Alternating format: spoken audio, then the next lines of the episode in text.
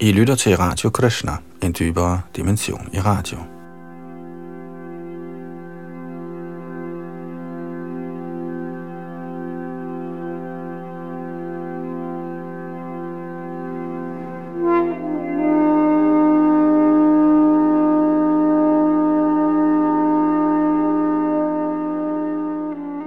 I øjeblikket er vi i gang med en gennemgang af Srimad Bhagavatam, som er en gammel tekst, der henregnes til det, man kalder de vediske tekster. Man taler om de fire vedaer, plus tillæg, såsom Upanishader, Purana osv. Og en af disse 18 hovedpuranaer hedder Bhagavat Purana, eller Srimad Bhagavat, eller Srimad Bhagavatam. Og den læser vi fra, og den er komplet i 12 bøger, hvor den 10. indeholder Krishnas lege, da han var her på jorden for nu 5.000 år siden. Det anbefales ikke, at man læser 10. bog direkte, men at man først læser de ni forudgående bøger, hvor er vi nu er i gang med den 8. Før man helt kan sættes i stand til at forstå Guds leje her på jorden, uden at misforstå dem som værende materielle aktiviteter. Så denne uddannelse er vi så i gang med i kraft af vores læsning af Bhagavat, og forhåbentlig forståelse af den, og vi skal i dag fortsætte i 8. bogs 6. kapitel, der hedder Halvguderne og dæmonerne slutter våbenstilstand. Hvad denne våbenstilstand går ud på, kræver jo nok en lidt længere forklaring, men for dem af jer, som har fulgt med, er I klar over, at det her det kommer til at ende med en øh, interessant episode, hvor Mælkehavet bliver kernet. Det kommer vi så til, men her nu altså fra tekst nummer 13, i 8. bogs 6. kapitel, hvor jeres studievært hedder Yadunandan Das.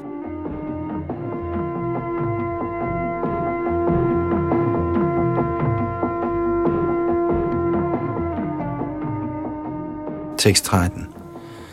Tangatavam vayangnata samujjihanam sarojana bhati chirepsitarham drashtavagata nirvarattamadya sarvi gaja davarta vagangam ambaha.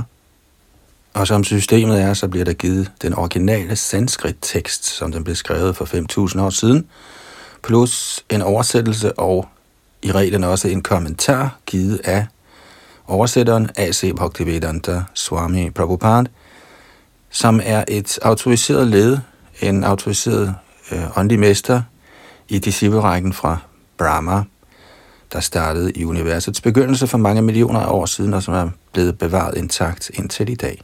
Så den viden, vi får gennem denne disciplerække, lever. I modsætning til viden, der ikke har denne øh, tradition af at kunne føres helt tilbage i en ubrudt linje fra mester til disciple, helt tilbage til dens kilde.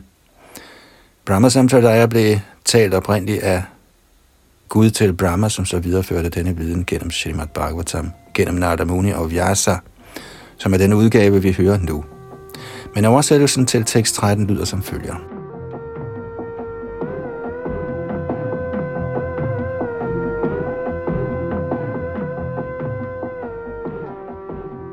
De plagede elefanter i en skovbrand bliver meget lykkelige, når de kan få vand fra Ganges. På samme måde, o herre, fra hvis navle, der gror en lotusblomst, er vi, siden du har vist dig for os, blevet transcendentalt lykkelige. Ved synet af dig, som vi har begæret at se i lang tid, har vi opnået livets endelige mål. Og hertil kommenterer A.C. Bhaktivedanta Swami Prabhupada. Herrens indgivende vil altid gerne se den højeste herre ansigt til ansigt, men de kræver ikke, at Herren kommer foran dem, eftersom den rene hengivne opfatter et sådan krav som i modstrid med hengiven tjeneste.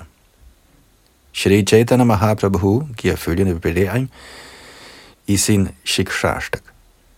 Adarshanana Marama Hatankarotuva. Den hengivne er altid ivrig efter at se Herren ansigt til ansigt, men skulle hans hjerte briste, fordi han ikke kan se Herren, sågar i liv efter liv, vil han aldrig forlange, at Herren viser sig. Dette er et tegn på ren hengivenhed. I dette vers finder vi derfor ordet Adichita Ipsita Adatham, der betyder, at den hengivne i lang, lang tid higer efter at se Herren.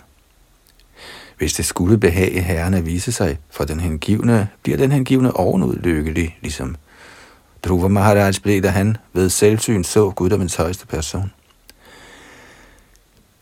Da Dhruva Maharaj så herren, havde han intet ønske om at bede herren om nogen velsignelse. Jeg vil blot at se herren, følte Dhruva Maharaj altså sig så tilfreds, at han ikke ønskede at bede herren om noget som helst. Swamin Kritartosmi Varanganaya Den her rene hengivne vil, uanset om han kan se herren eller ej, gør hengiven tjeneste for herren, med det konstante håb, at det en dag måtte behage herren at vise sig for ham, således at han kan se herren ansigt til ansigt.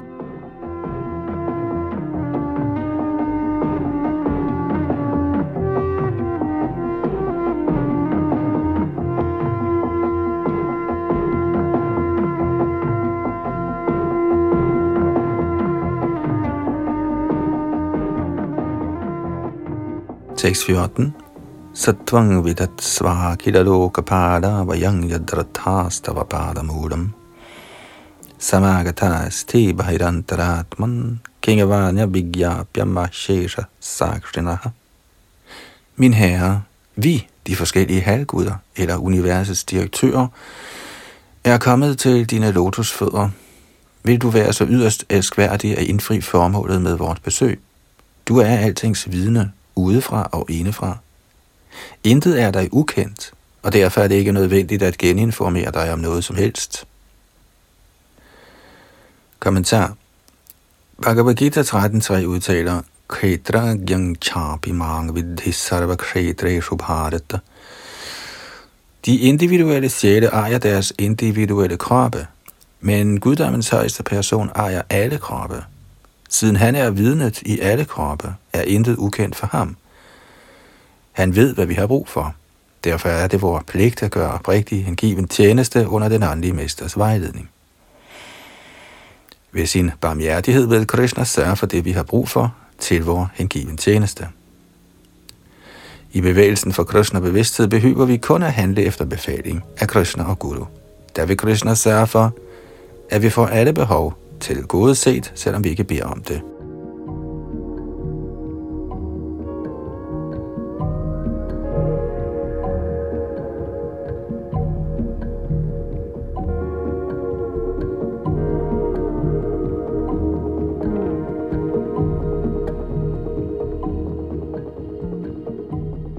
Tekst 15.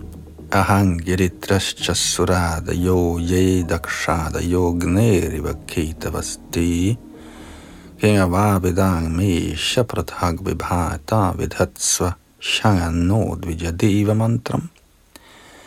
Jeg selv, altså Herren Brahma, Herren Shiva og alle halvguderne i selskab med Prajapati såsom Daksha, er intet andet end gnister oplyst af dig, som er den oprindelige ild.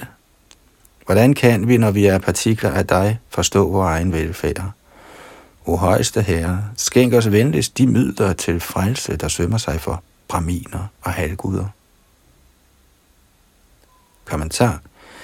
I dette vers er ordet Dvijadeva Mantram meget vigtigt. Ordet mantra betyder det, som frelser en fra den materielle verden.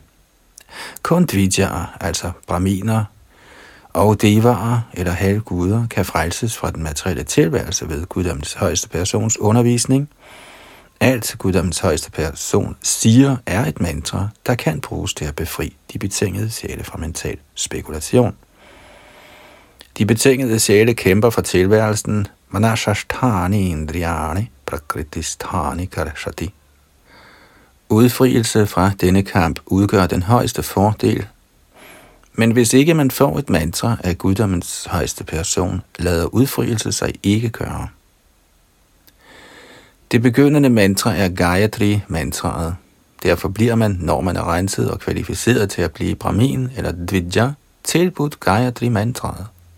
Blot ved at recitere Gayatri-mantraet kan man befries. Dette mantra egner sig imidlertid kun til Brahminer og halvguder. I Kali befinder vi os alle sammen i en uhyre vanskelig situation, i hvilken vi har brug for et passende mantra, der kan frelse os fra denne tidsalders fare. Så i sin inkarnation som Herren Chaitanya giver guddommens højeste person os Hare Krishna mantra. Hare Ranam, Hare Ranam, Hare Ranam Eva Kevalam Galau Nastjeva Nastjeva Nastjeva Gatiranyatha. Citat. I denne stridens og hyggeleriets tidsalder er den eneste vej til frelse sangen af Herrens hellige navn. Der er ingen anden vej, der er ingen anden vej, der er ingen anden vej. Citat slut. I sin Shikshashtak siger herren Chaitanya, Prang Vijayate Shri Krishna Sankirtanam, citat, at had og pris til sangen af Shri Krishna Sankirtan, citat slut. Mahamantraet Hare Krishna, Hare Krishna, Krishna Krishna, Hare Hare. Hare Rama, Hare Rama, Rama Rama, Hare Hare. Bliver direkte fremsagt af Herren selv, der skænker os dette mantra til frelse.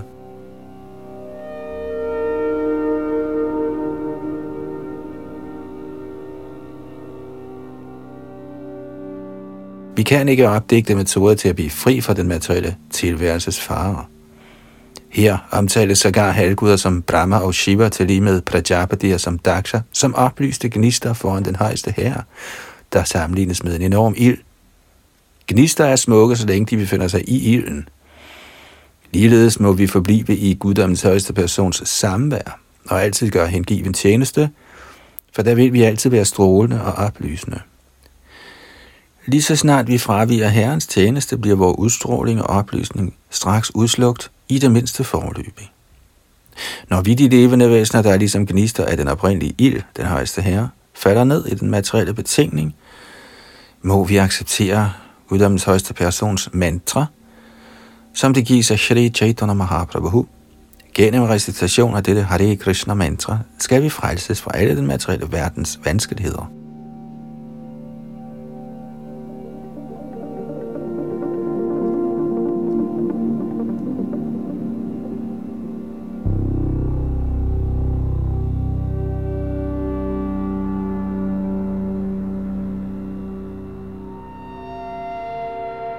Tekst 16. Shri Shuka Uvacha. Evang virinchadibhir iritas tad vidyayate shang hridayanga yathaiva. Jagada jimuta gabhira yagira badhanjalin sangavrata sarvakaragan. Shukadev Goswami vedblæg. Da herren således havde hørt bønderne fra halvguderne under ledelse af Brahma, forstod han, hvorfor de havde opsøgt ham. Med en stemme så dyb som skyernes rumlen besvarede herren herefter halvguderne, der alle sammen stod opmærksomt med foldede hænder. Tekst 17 Eka eve tasmin surakarye sureshvaraha vihartu kamastanaha samudron mathanadibhi. Selvom guddommens højeste person, halvgudernes herre, sagtens selv kunne gøre halvgudernes arbejde, ønskede han at nyde tidsfordriv ved at kerne oceanet. Derfor sagde han følgende.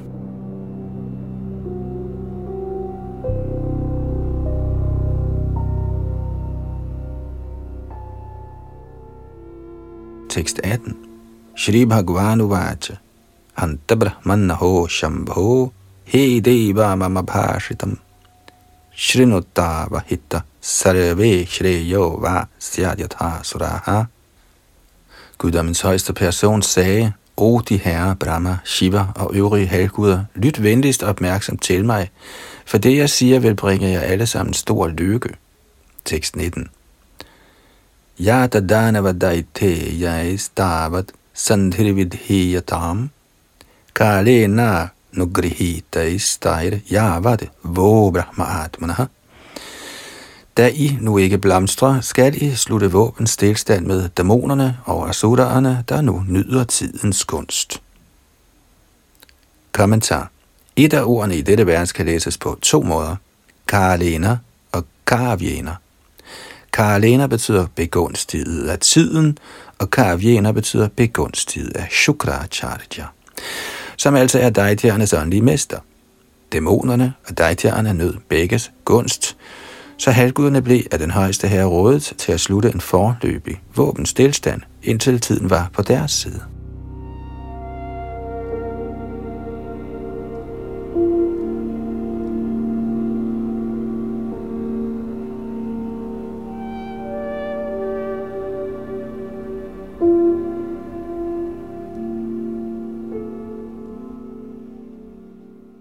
Tekst 20.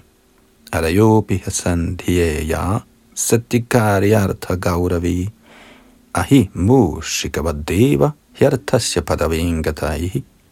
O halvguder, at pleje sine egne interesser er af sådan betydning, at man sågar kan blive nødt til at slutte våben stilstand med sine fjender. For at pleje sine egne interesser må man handle ifølge slangen som musens logik. Kommentar. En slange og en mus blev engang fanget i en kurve. Da musen er mad for slangen, var det jo en god lejlighed for slangen. Men fordi de begge var fanget i kurven, ville slangen, selvom den nok fik et musen, alligevel ikke kunne komme ud. Så slangen tænkte, at det nok var klogt at slutte våbens stillstand med musen og bede musen om at lave et hul, således at de begge kunne komme ud. Slangen tænkte, at når musen havde lavet hullet, ville den æde den og slippe ud af kurven gennem hullet.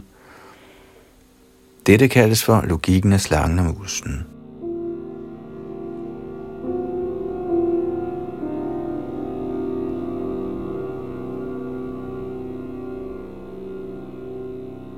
Tekst 21. Amratotpadane yatna kriyatama vilambitam yasya pitasya vajjantur mrityugrasto maro bhavet. I skal straks bestræbe jer på at frembringe gudedrik, som den, som ligger for døden, kan drikke for at blive udødelig. Tekst 22 og 23. Kshiptva kshiro dadhav sarva virut trina latau Mandhanang mandarang kratva nidrang kratva tuva sukim. Sahayena maya deva nirmantadhavam atandritaha. Klesha bhajjo bhavishyanti deitya yuyanga paragrahaha. O halguder, kast alle slags grøntsager, græs, planter og droger ud i mælkehavet. Med min hjælp og ved at bruge Mandrabjerget som kernestab og Vasuki som rebet til kerningen, skal de så kerne oceanet af mælk med uddelt opmærksomhed. Herved bliver dæmonerne beskæftiget med arbejde, men I, halvguderne, vil opnå det faktiske resultat, nemlig den gudedrik, oceanet frembringer. Kommentar. Det lader til, at når forskellige droger, planter, urter, græs og grøntsager tilsættes denne mælk, og den så kernes, Ligesom man kerner mælk for at få smør, blander urternes og planternes aktive principper sig med mælken, og resultatet er gudedrik.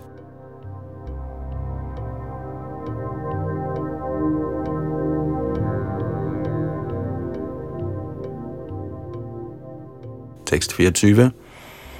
Yu yang tadanamo dadhon yadit chancha sura suraha nasangram bhena siddhanti sarvaratha santvaya yatha Kære halvguder, med tålmodighed og fred kan man opnå alt, men er man forstyrret af vrede, når man ikke målet. Så alt dæmonerne foreslår, skal I gå med til. Tekst 25. Nabheta vyankala kudad, vishajadadi sambhavat, yonavo jaturo shakamastu vastushu. En gift, der kaldes for Kala Kalakut, vil affødes af mælkehavet, men I skal ikke frygte den. Og når forskellige produkter viser sig ved kærningen af oceanet, skal I ikke være grådige eller ivrige efter at få dem, og I heller skal I være vrede. Kommentar. Det lader til, at mange ting ville opstå som følge af kærningen af mælkehavet, herunder gift, værdifulde ædelstene, gudedrik og mange smukke kvinder. Halvguderne blev rådet til ikke at begære juvelerne eller de smukke kvinder, men snarere tålmodigt afvente guddrikken.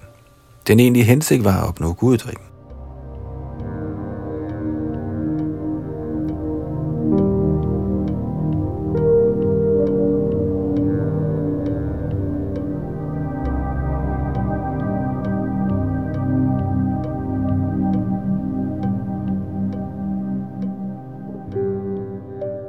26. Shri Shuka Uvaj. Iti devan samadishya bhagavan purushottamaha. Te shamantaradadhi rajan svachanda gatirishvara. Shukdev Goswami vedblev.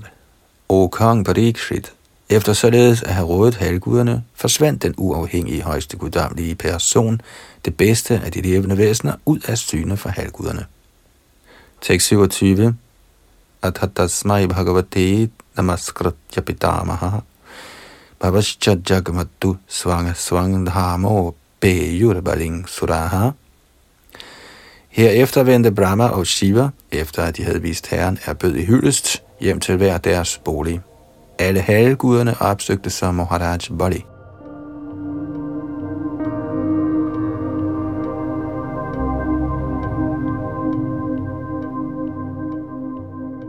Tekst 28. Drashtavarena pyasanyataan jatakshobhan svanayakan nyashedhad daityarat shlokya sandhi vigrahakarvit. Maharaj Bali, der var en yderst berømt dæmonkonge, var klar over, hvornår der skulle forhandles fred, og hvornår der skulle kæmpes. Så selvom hans herrefører og kaptajner var ophidsede og klar til at slå halvguderne ihjel, ville Bali, der godt kunne se, at halvguderne ikke var kommet med nogen militant holdning, forbyde sine herrefører at dræbe dem. Kommentar. Vedisk etikette påbyder Grehe Shatrum Apipraptang Vishvastamakuto Hayam. Når fjender besøger deres modstanderes lejr, må de modtages på en sådan måde, at de glemmer, at der hersker fjendskab mellem de to. Bali Maharaj var bekendt med kunsten af at forhandle fred og at kæmpe. Således tog han imod halvguderne på passende vis, selvom hans herrefører og kaptajner var nervøse. Denne skik var også gængs under kampen mellem Pandavarerne og Kuruerne. Om dagen ville Pandavarerne og Kuruerne kæmpe for fuld damp, og når dagen var omme, ville de besøge hinandens lejre som vinder og blive modtagende som sådan. Under den slags venskabelige møder ville den ene fjende tilbyde alt den anden fjende måtte forlange. Sådan var kutumen.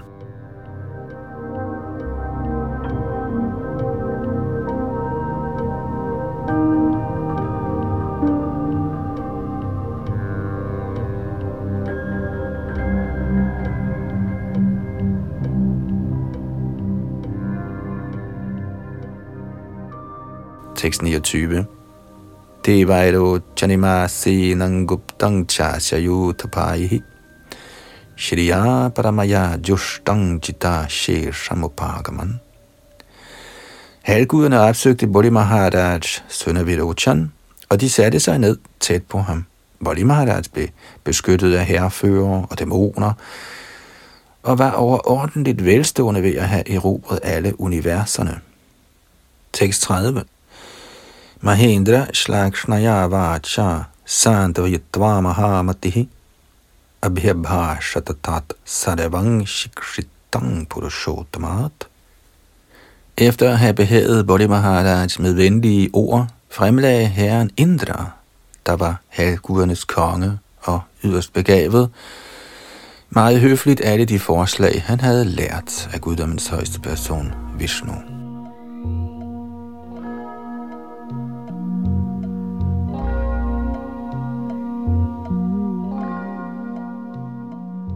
Tekst 31. Tatvaro chatadaityasya tatranye ye suradhipaha sambaro rishtani mischa ye chatripuravasina. Kong Indras forslag blev straks accepteret af Bali Maharaj og hans hjælpere, anførte Shambar og Arishtanemi, og af alle Tripuras øvrige indbyggere. Kommentar ud fra dette vers lader det til, at politik, diplomati, tendensen til snyderi og alt vi finder i denne verden, når det gælder individuelle og sociale forhandlinger mellem to grupper, også er til stede i de øvre planetsystemer. Halvguderne opsøgte Bodhi Maharaj med et forslag om at fremstille guddrik, og Daitjerne accepterede det straks med den tanke, at siden halvguderne allerede var svækket, kunne dæmonerne, lige så snart guddrikken var klar, snuppe den fra dem og bruge den til deres egne formål. Halvguderne havde selvfølgelig lignende hensigter. Den eneste forskel var, at guddommens højeste person, Vishnu, var på halvgudernes side, fordi de var hans tilhængere, hvorimod dæmonerne var ligeglade med Vishnu. Over hele kosmos ses to grupperinger. Den ene er Vishnus gruppe, eller det gudsbevidste hold, og den anden er det ugudelige hold. Det ugudelige hold vinder hverken lykke eller sejr, men de Guds bevidste er altid lykkelige og sejrrige.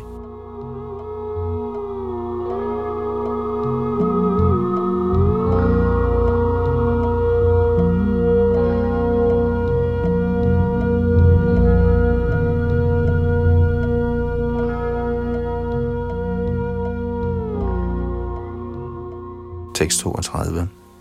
ततो देवासुरा कृत्वा kritva कृतसौहृदाः उद्यमं परमं udyamang हे chakrur parantapa.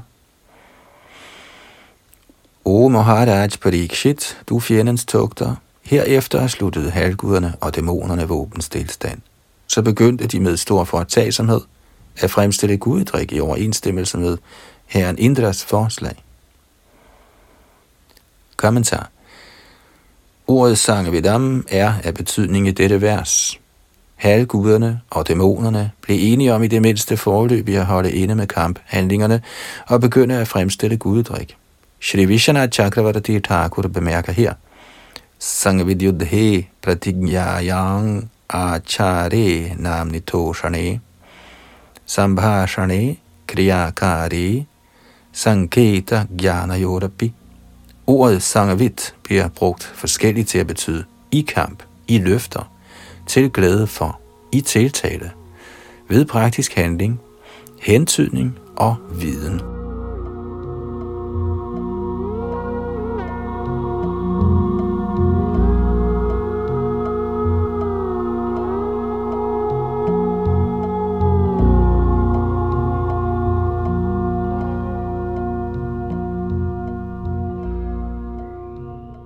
633. Tataste mandara kirimo jasot partya duramadaha nandata udad hingninju shakta parigha bahava. Med stor energi begyndte dæmonerne og halvguderne, der alle var meget stærke og havde lange, kraftige arme, at rykke Mandarabjerget op med rådet. Med højlydt klagen og jammer begyndte de at bære det i retning af Mælkehavet. Tekst 34 दूरभारोद्वः श्रान्त शक्रवैरोचनादयः aparayantastang vodahung vivasha vidjahu pati. Fordi de havde båret bjerget et langt stykke vej, blev kong Indra, Maharaj Bali og de øvrige halvguder og dæmoner udmattede. Ude af stand til at fortsætte, efterlod de det på vejen. Tekst 35. Nipadan sagiris tatrabahuna maradanavan Churanayama samahata bharena kanakachalaha. Bjerget Mandara, der var lavet af guld og således meget tungt, faldt ned og knuste mange halvguder og dæmoner. Kommentar. Af konstitution er guld tungere end sten. Siden Mandara-bjerget bestod af guld og således var tungere end sten, var halvguderne og dæmonerne ude af stand til at bære det hele vejen til Mælkehavet.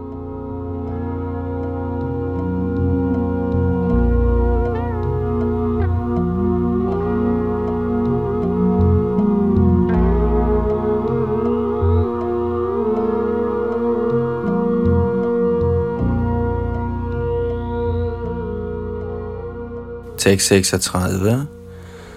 Dangs tatha bhagna manaso bhagna bahur kandaran. Vijnaya bhagavangs tatra babahu vagarudadhajja. Halvguderne og dæmonerne var skuffede og nedslåede, og deres arme, lår og skuldre var blevet brækket. Guddommens højeste person, der ved alting, viste sig derfor på stedet på ryggen af sin bærer Garuda. Tekst 37 Giripata vinishpishtan vilokya maradanavan ikshaya jivayamasa nirjaran nirvaranyatha. Da han så, at størstedelen af dæmonerne og halvguderne var blevet knust under det faldende bjerg, kastede herren sit blik over dem og bragte dem tilbage til livet. Således blev de fri af deres lidelse, og deres kroppe havde ikke engang blå mærker.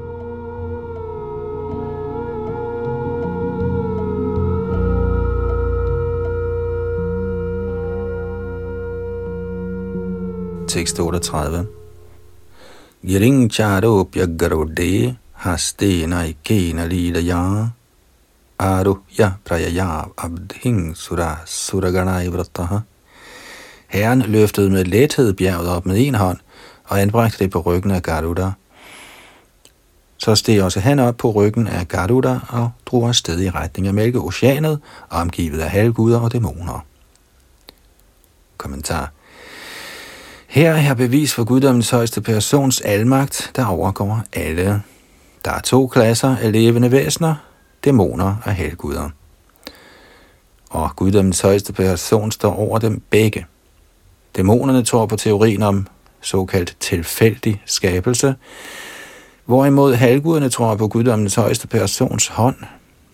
Guddommens højeste persons almagt bliver bevist her, da han med kun en hånd løftede Mandrabjerget sammen med halvgud og dæmoner op på ryggen af Garuda og bragte dem til Mælkehavet. Se, halvguderne, de hengivne, kunne straks acceptere denne hændelse, velvidende, at Herren kan løfte hvad som helst, uanset vægt. Men selvom også dæmonerne blev befordret sammen med halvguderne, ville de, hvis de hørte om en sådan hændelse, hævde, den er mytologisk. Men hvis Gud er almægtig, hvorfor skulle det at løfte et bjerg være nogen vanskelighed for ham? Når han får utallige planeter til at svæve i himmelrummet med deres i tusinder af mandalbjerge, hvorfor skulle han da være ude af stand til at løfte et af disse med sin hånd? Der er ikke tale om mytologi, men snarere forskellen på de tro og de troløse i den forstand, at de hengivne accepterer de hændelser, der nævnes i den vediske litteratur som sande, hvorimod dæmonerne blot kommer med indvindinger og stempler alle disse historiske begivenheder som mytologi. Dæmonerne vil helst komme med den forklaring, at alt, der finder sted i kosmos, sker tilfældigt, men halvguderne eller de hengivne opfatter aldrig noget som tilfældigt. Snarere er de klar over, at alting sker ved guddommens højeste persons ordning. Det er forskellen på halvguder og dæmoner.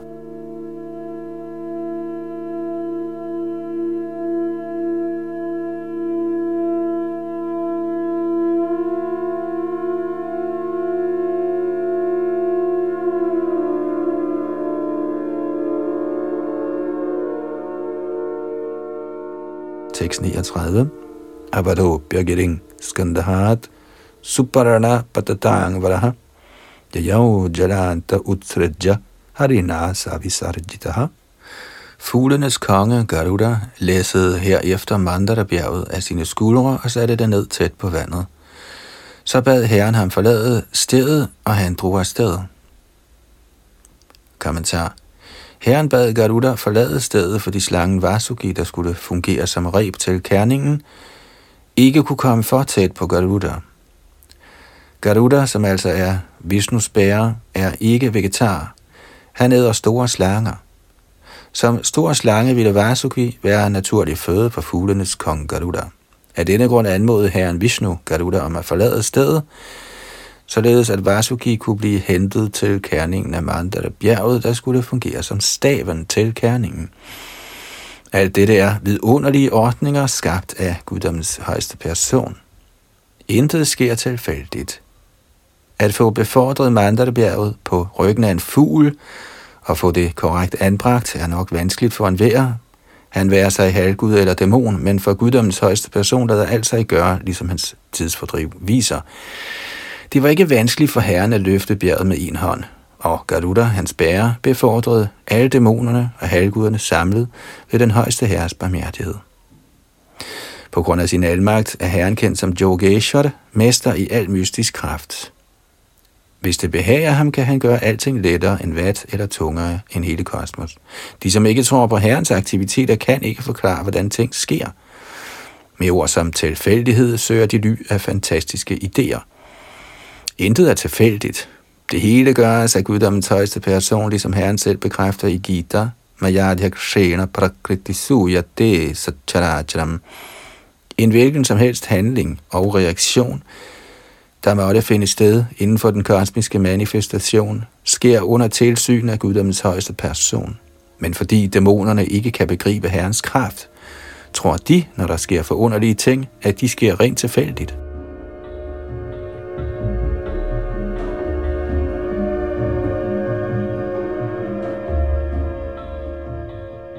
Således ender Bhaktivedanta kommentarerne til Srimad Bhagavatams 8. bogs 6. kapitel med titlen Halvguderne og dæmonerne slutter våbenstilstand.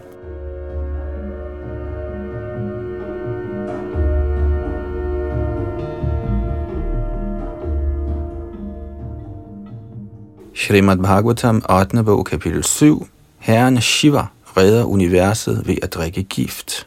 Tekst 1 Shri Shuk Uvaja Tena agaraja mamantriya parabhagena vasukim pariviya girautasmin netram abdhing modanvitaha are bhire surayatta amritart he kurudvaha.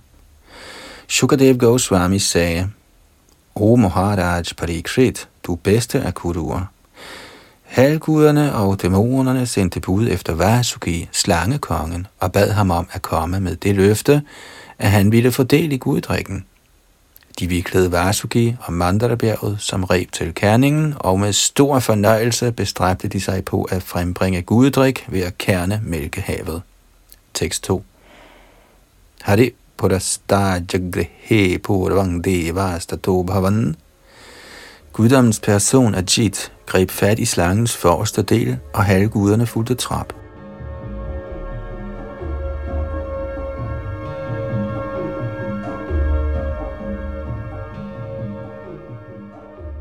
Tekst 3. Danaichandaichapattayo mahapurusacheshtitam nagrihnemo vayangapucham ahirangam amangalam svadhyaya shrutta sampanna prakyata janma karmabhi. Dæmonernes ledere tænkte, det var uklogt at holde slangen i halen eller dens lavere, ugunstige del. De ville hellere holde den modsatte gode ende, som var blevet optaget af guddommens højeste person og halvguderne, fordi den del var lykkebringende og bedre. Så under påskud af, at de alle sammen var højt avancerede elever i vedisk visdom og berømte for deres opførsel og gerninger, kom dæmonerne med den indsigelse, at de ønskede at holde fast i slangens forreste del. Kommentar Dæmonerne tænkte, at slangens forreste del var lykkebringende, og at det ville være mere ridderligt at holde fast i den ende. En videre må dejtjerne nødvendigvis altid gøre det modsatte af halvguderne. Det ligger i deres natur. Vi har i virkeligheden oplevet dette i forbindelse med bevægelsen for Krishna-bevidsthed. Vi slår til lyd for beskyttelse af køer og opmuntrer folk til at drikke mere mælk og spise velsmagende retter lavet af mælk.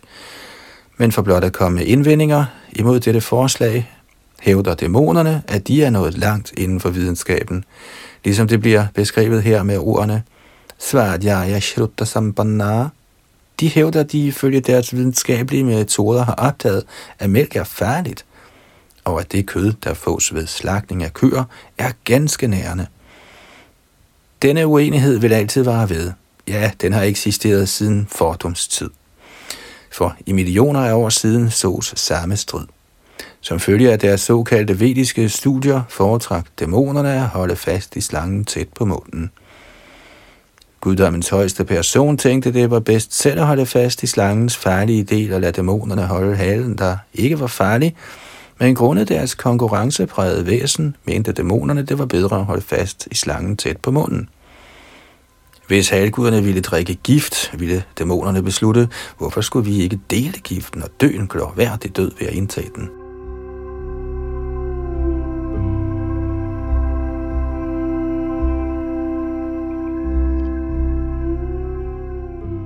Hensyn til ordene Svadhyaya Shrutta Sampanna Prakyata Janma Karma Bhi, kunne endnu et spørgsmål opstå.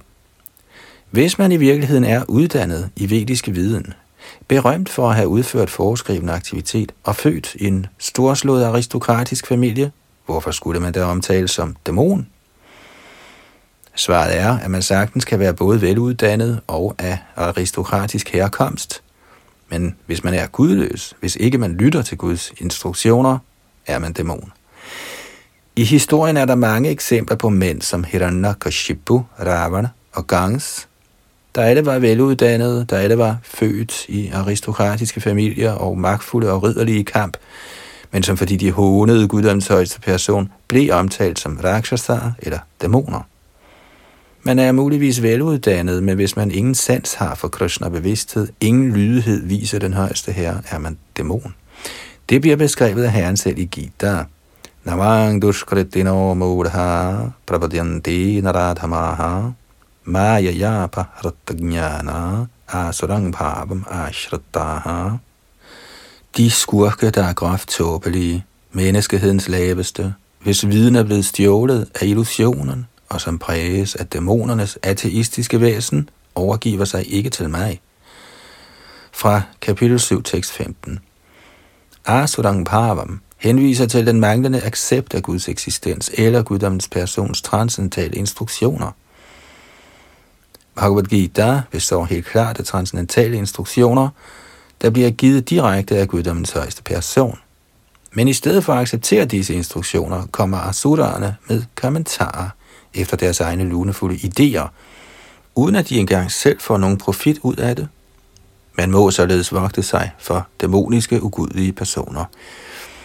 Med herren Krishnas ord, selvom en gudløs dæmon nok er veluddannet, må han betragtes som Mudha, Naradham og Maya Bharatagyana.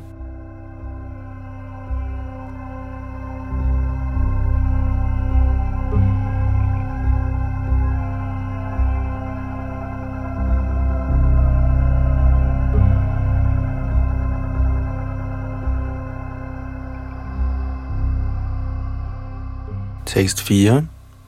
Itti tushningstithan daityan vilokya purushottamaha smayamano visridjagrang puchang jagraha samaraha.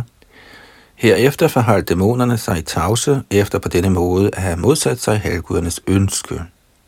Ved synet af dæmonerne og med kendskab til deres motiv, smilte guddommens person. Uden diskussion accepterede han med det samme deres forslag ved at tage fat i halen på slangen, og halvguderne fulgte trop.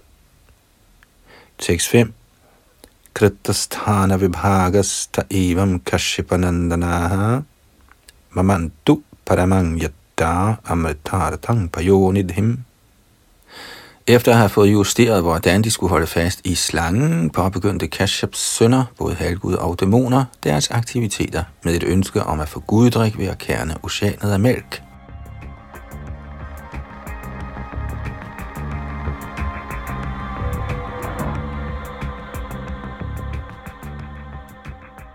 Tekst 6 Natyamane ranave sodhrera nardharo yapovishat Driyamano balibhir gauravat Pandu-nandana. O søn af Pandu-dynastiet, da Mandarabjerget således blev brugt som kernestab i Mælkehavet, havde det ingen understøttelse, så selvom det blev håndteret af halvgudernes og dæmonernes stærke arme, sank det i havet. Tekst 7. Det er sunirvirna manasa parimlana mukha shriyaha asan svapaurushe nashte daivena tibaliyasa. Fordi bjerget var sunket ved forsynets magt, blev halvguderne og dæmonerne skuffede, og deres ansigters glans lod til at falme.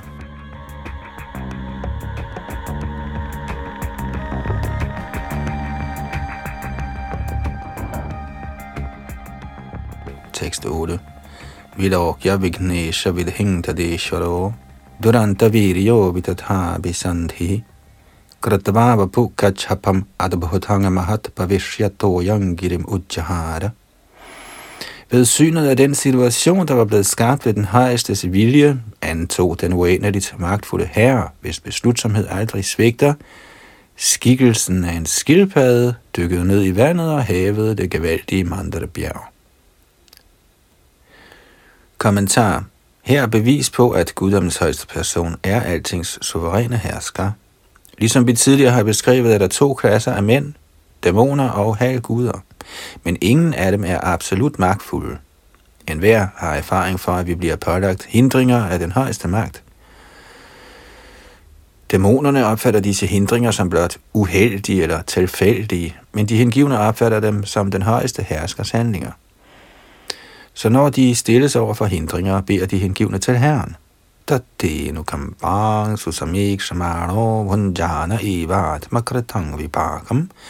De hengivne finder sig i sådanne hindringer med den accept, at de skyldes guddommens højeste person, og de opfatter dem som velsignelser. Men ud af stand til at begribe den højeste hersker, opfatter dæmonerne sådanne hindringer som tilfældige. Her var den højeste guddom selvfølgelig personligt til stede. Det var ved hans vilje, at der opstod hindringer, og ved hans vilje, at de blev fjernet. Herren viste sig som skildpadde for at understøtte det mægtige bjerg. Kritire iha bipulatare tavatishthati prashthe Herren holdt det enorme bjerg på sin ryg. Keshavadhrata Kurma Sharira Jai Jagadish Hari. Farer kan skabes af guddommens højeste person, og de kan ligeledes fjernes af ham. De hengivne er klar over dette, men dæmoner kan ikke forstå det.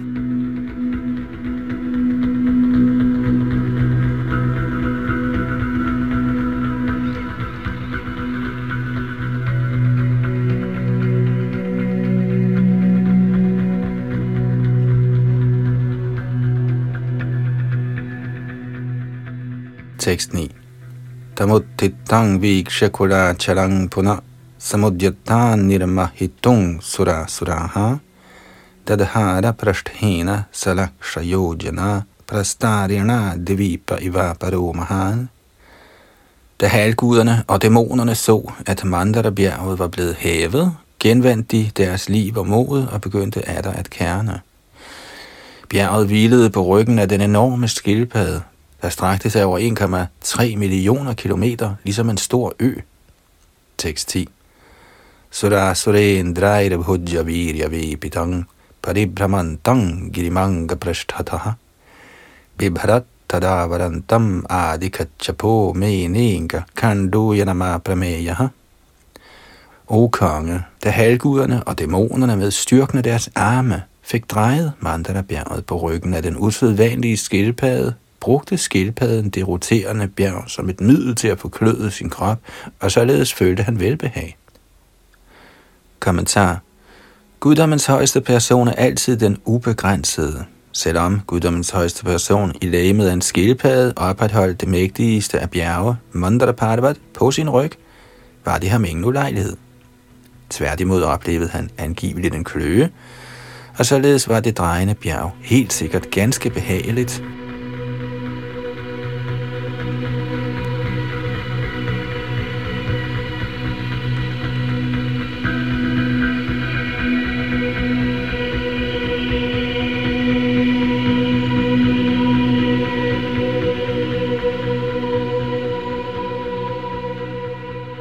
Tekst 11.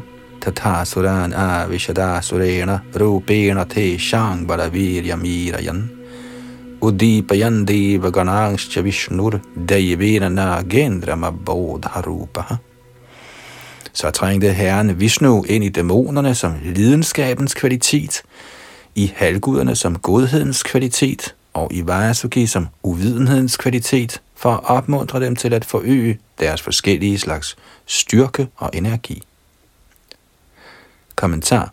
En hver i den materielle verden er underlagt den materielle naturs forskellige fremtrædelsesformer. Tre forskellige hold var til stede til kerningen ved Mandara bjerget. Halvguderne, der var i godhedens kvalitet, dæmonerne, der var i lidenskabens kvalitet, og slangen Vasuki, der befandt sig i kvaliteten af uvidenhed. Siden de alle sammen var ved at blive trætte, og Vasuki i en sådan grad, at hans liv var truet, trængte Vishnu for at opmuntre dem til at blive ved med kerningen af havet, ind i dem i overensstemmelse med hver deres kvaliteter i den materielle natur, godhed, lidenskab eller uvidenhed.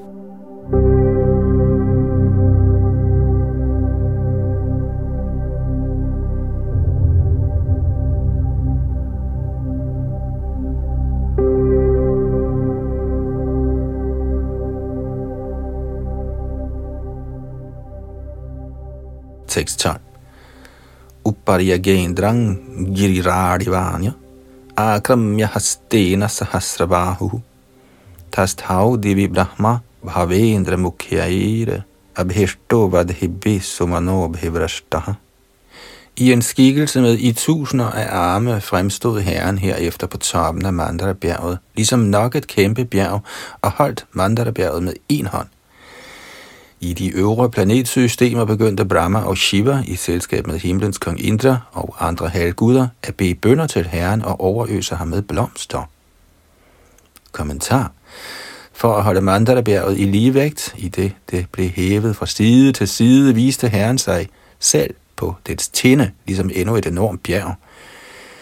Herren Brahma, herren Shiva og kong Indra lod sig herefter udvide for at øse blomster over herren.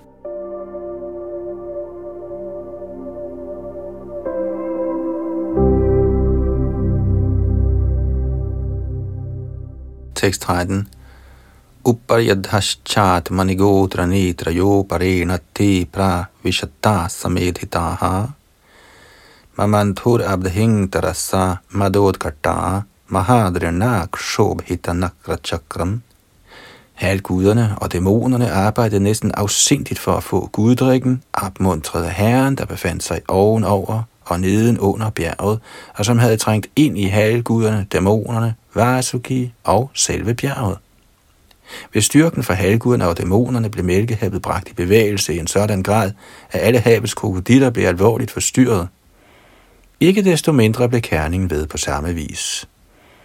Tekst 14 Ahindra sahasra kathora dringa mukha Shvasagni dhuma hatavarachaso suraha Paudo makaryena badi vadada yoda vagne dagdaha sarada iva bhavan Vasuki havde i tusinder af øjne og munde. Ud af hans måne stod der røg og flammer, der forstyrrede dæmonerne, anførte Pauloma, Galiena, Body og Ilval. Dæmonerne, der mindede om brændte træer i en skovbrand, blev herved gradvist afkræftet.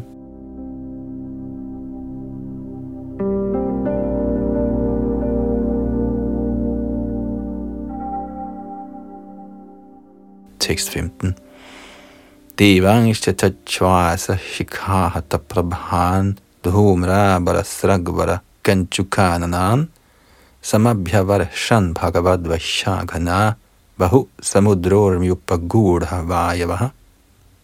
Da også halvguderne beramte Vasugis flammende ånde, begyndte deres lægemsglans at falme, og deres tøj blev sværtet til af røgen.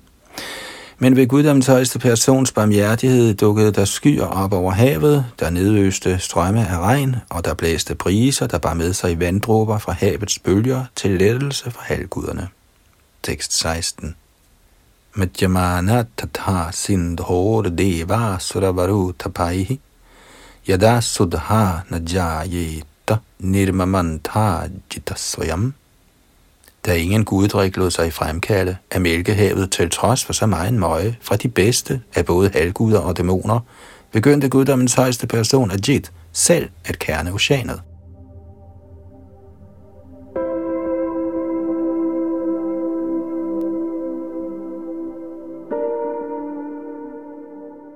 Tekst 17 Megha Shyama Kanaka Paridhi Karana Vidyota Vidyun Murdhni Vrajad Vilurita Kacha Shragdharo Raktanitra Jaitrair Dhorbir Jagadabhaya Dair Danda Shukam Grihitva Mathanan Mathana Pratigirir Iva Shobhatathodritadrihi Herren fremstod ligesom en mørk sky. Han var iført gule klæder. Hans øreringe skinnede på hans ører ligesom lyn og hans hår var spredt over hans skuldre.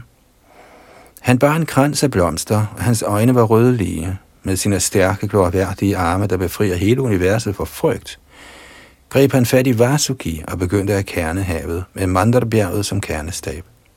Således beskæftiget lignede herren et smukt beliggende bjerg, der går under navnet Indranil. Tekst 18 Nirmatyamanad udadhira vishang Mahorvanang Hara Vamagrataha Sambrantamino Makkara Hikachapat Timidvipagraha Timingila Kurat Fisk, hajer, skildpadder og slanger blev i højeste grad forstyrret og urolige. Hele oceanet kom i oprør, og selv de større havdyr som valer, vandelefanter, krokodiller og timingilla-fisk, som er enorme valer, der kan sluge mindre valer, blev tvunget op til overfladen.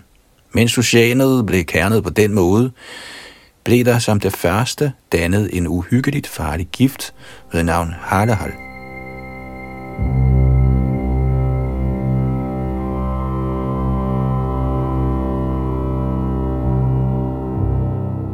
Tekst 19 Tadugra veganga dishi dishu paryad ho visarpad utsarpada sahyamaprati Vita Prajadudruvuranga Shishara Arakshamana Sharanang Sadashivam. O konge, da denne ustyrlige gift med magt bredte sig opad og nedad i alle retninger, opsøgte alle halvguderne og herren selv, herren Shiva, eller Sadashiva. Uden tilflugt og alvorligt skræmt søgte de ly af ham. Kommentar. Man kunne spørge, at når nu guddommens højeste person selv var til stede, hvorfor i alverden tog han sammen med halvguderne og de øvrige folk for at søge Sadashivas ly, snarere end selv at gribe ind. I den forbindelse giver Shrila Madhvacharya følgende advarsel. Rudrasya yashasorthaya svayang vishnur vishang vibhuhu nasanjahre samarthopi vayung choche prashantaye Herren Vishnu var i stand til selv at tage affære, men for at ære herren Shiva, der senere drak al giften og holdt den i sin hals, undlod herren Vishnu at skride til handling.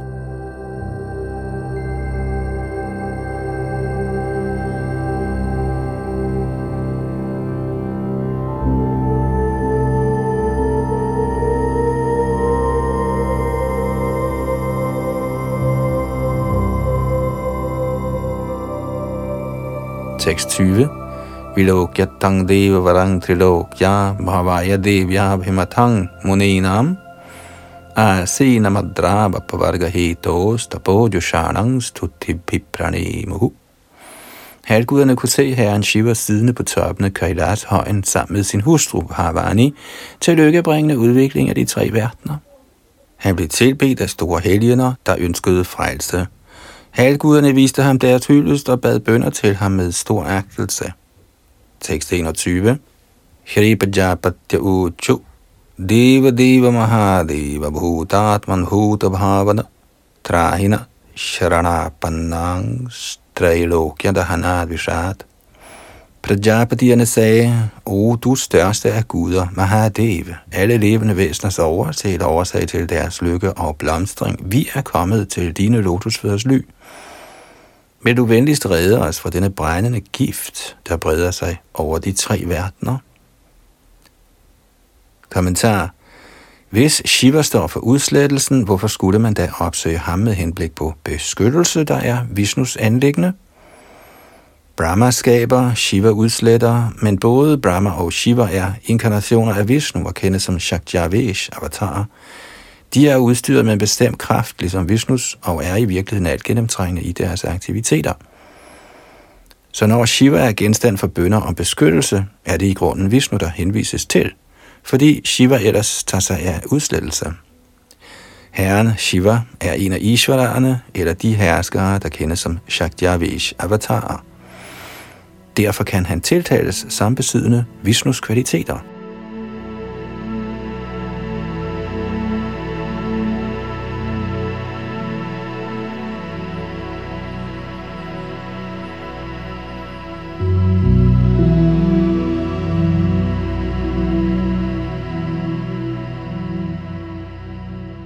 Så nåede vi frem til med tekst 21 her i det 8. kapitel, hvor herren Shiva redder universet ved at drikke gift. Vi fortsætter i dette kapitel fra tekst 22 i næste ombæring, og det var Yadunandan, der er bag mikrofon og teknik.